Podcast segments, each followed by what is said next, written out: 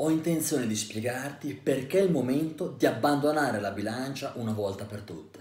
Sono sinceramente stanco e penso anche tu di frasi di questo tipo. Stamattina pesavo X, ora peso 200 grammi in più. Oddio che cosa è successo? Oppure, sono due giorni che faccio tutto bene, ma la mia bilancia non si smuove, ho il metabolismo bloccato. Una delle più grandi sfide quando si tratta di salute e fitness è la motivazione che deve ardere ogni giorno come una fiamma olimpica, non si deve mai spegnere. Non c'è killer motivazionale più grande di una bilancia. La bilancia la si può tranquillamente definire il triste passo, perché quasi sempre ti lasci andare a sensazioni di delusione. La verità è che quando si tratta di raggiungere i nostri obiettivi di fitness e di salute, la bilancia è la peggior misura del successo che tu possa utilizzare e dobbiamo assolutamente buttarla fuori dalla finestra. Perché non importa quanto duramente ci si allena o quanto bene tu stia mangiando, la bilancia non può misurare alcune delle cose che sono tra le più importanti quando si tratta del nostro corpo e della nostra salute e quindi del nostro benessere. La bilancia non può misurare il livello livello di fitness, il livello di energia,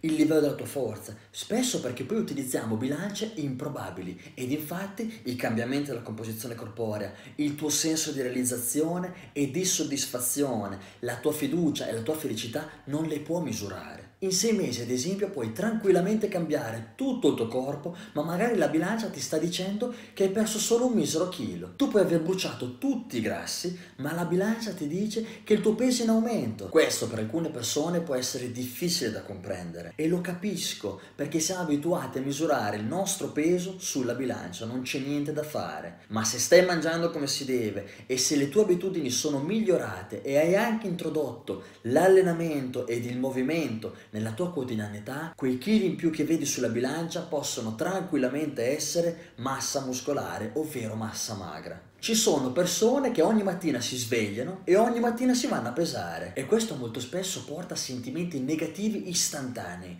e questo crea poi un'atmosfera negativa per tutto il resto della giornata. Furbo, vero? È decisamente sconfortante, può veramente uccidere la tua motivazione. Questo non è il modo di vivere ed è per questo che incoraggio l'utilizzo delle immagini del progresso, la misura della circonferenza, le tue sensazioni, mai la bilancia. Poi ti prego, pensaci un attimo. Quando sali su una bilancia ti aspetti solo una cosa, che il peso sia sceso. Quindi rifletti un attimo per cortesia.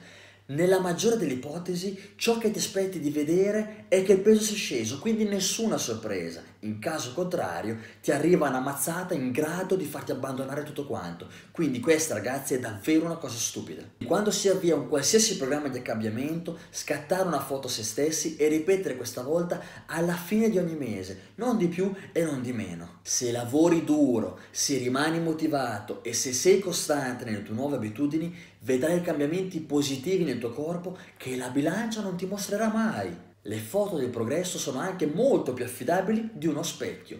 Perché questo? Perché la tua mente gioca brutti scherzi spesso, soprattutto quando sei giù di umore perché ti dice che non stai facendo progressi. Quindi via la bilancia e focalizzati su te stesso e sul tuo viaggio per ottenere una salute migliore. Si fanno progressi ogni giorno e si sciolgono grassi anche quando la bilancia ti sta dicendo l'opposto. Quindi segui con costanza e con sicurezza le tue nuove abitudini. Lavora duro e guarda sempre dritto all'obiettivo. Non voltarti mai indietro, guarda avanti. La trasformazione del nostro corpo non è una gara, è un incredibile viaggio che avrà momenti stupendi ed altri momenti con un po' più di difficoltà. Ed è lì che ci si dovrà rialzare più forte di prima per perseguire il nostro obiettivo, non sia scelta. Fine della storia. Guardare avanti dritto all'obiettivo.